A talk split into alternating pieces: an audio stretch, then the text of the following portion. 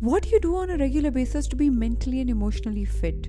This is my favorite question that I ask every high performer, and today we have the co founder of Suta, one of my favorite organic and homegrown sari brand. And this is what Sujata Biswas, one of the co founders, had to say. Hi there, I'm your host Aditi Surana, a high performance coach and the founder of India's first mental gym called APT. I welcome you to Daily Mental Fitbit, a podcast where you learn simple, practical, effective tools and hacks to be mentally and emotionally fit. So, Sujata, running a business of your own uh, with your sister, running this beautiful operation and coming with like some beautiful creative products that we all enjoy wearing and looking at and observing every detail of. How do you manage to stay mentally and emotionally fit? Yeah it's it's a it's a journey and um, i think we all have our own ways to connect to your, ourselves. So one thing i do just bringing my mind in my body. So i somehow somehow feel my mind is everywhere and most of the times it is that i'm doing thousand things together.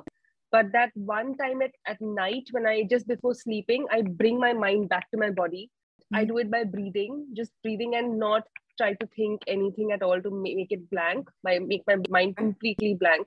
So just do it for a minute every night, um, and uh, it can be via chanting um, or breathing. But I thank whatever has led to this day, which is so beautiful.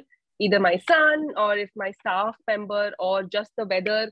It could be anything, or a or a rickshaw guy who literally smiled at me when I was in the worst, almost about to cry but yes i just thank um uh, people who have made my day better. So yeah that's what makes me so when you do the breathing exercise and if your mind that day is not calming down what do you do? Like can you just walk us through the process?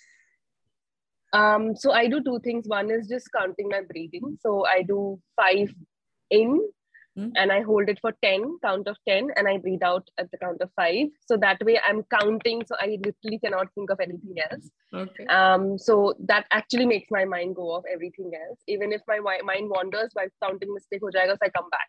Okay. So I, I do this. I finish this counting and I thank the moment I I finished thanking, I am so much more calmer, so much more better. I feel I've just let go of such like so much so many things sitting on my shoulders. I've just like dropped them. Mm. and uh, after thanking it just like it just like it's like a full stop then and and, and i sleep. So right. okay. yeah. Beautiful. Thank you. So for our listeners they can try this because there is no right or one perfect way of being calm or being emotionally and mentally fit. You got to experiment.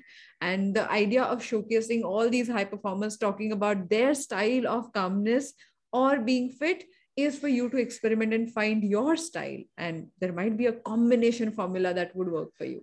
Thank you. Thank you so much, Sujata. So, what do you think? Do you think this hack is suitable for you? Take action and let me know. More such conversations on Daily Mental Fitbit to claim your mental fitness right away. Thank you so much for joining me today on Daily Mental Fitbit. If you think you want to take your journey with your mental fitness to the next level, then check out India's first mental gym called APT. The website is aptmentalgym.com. I'll see you tomorrow with one more episode.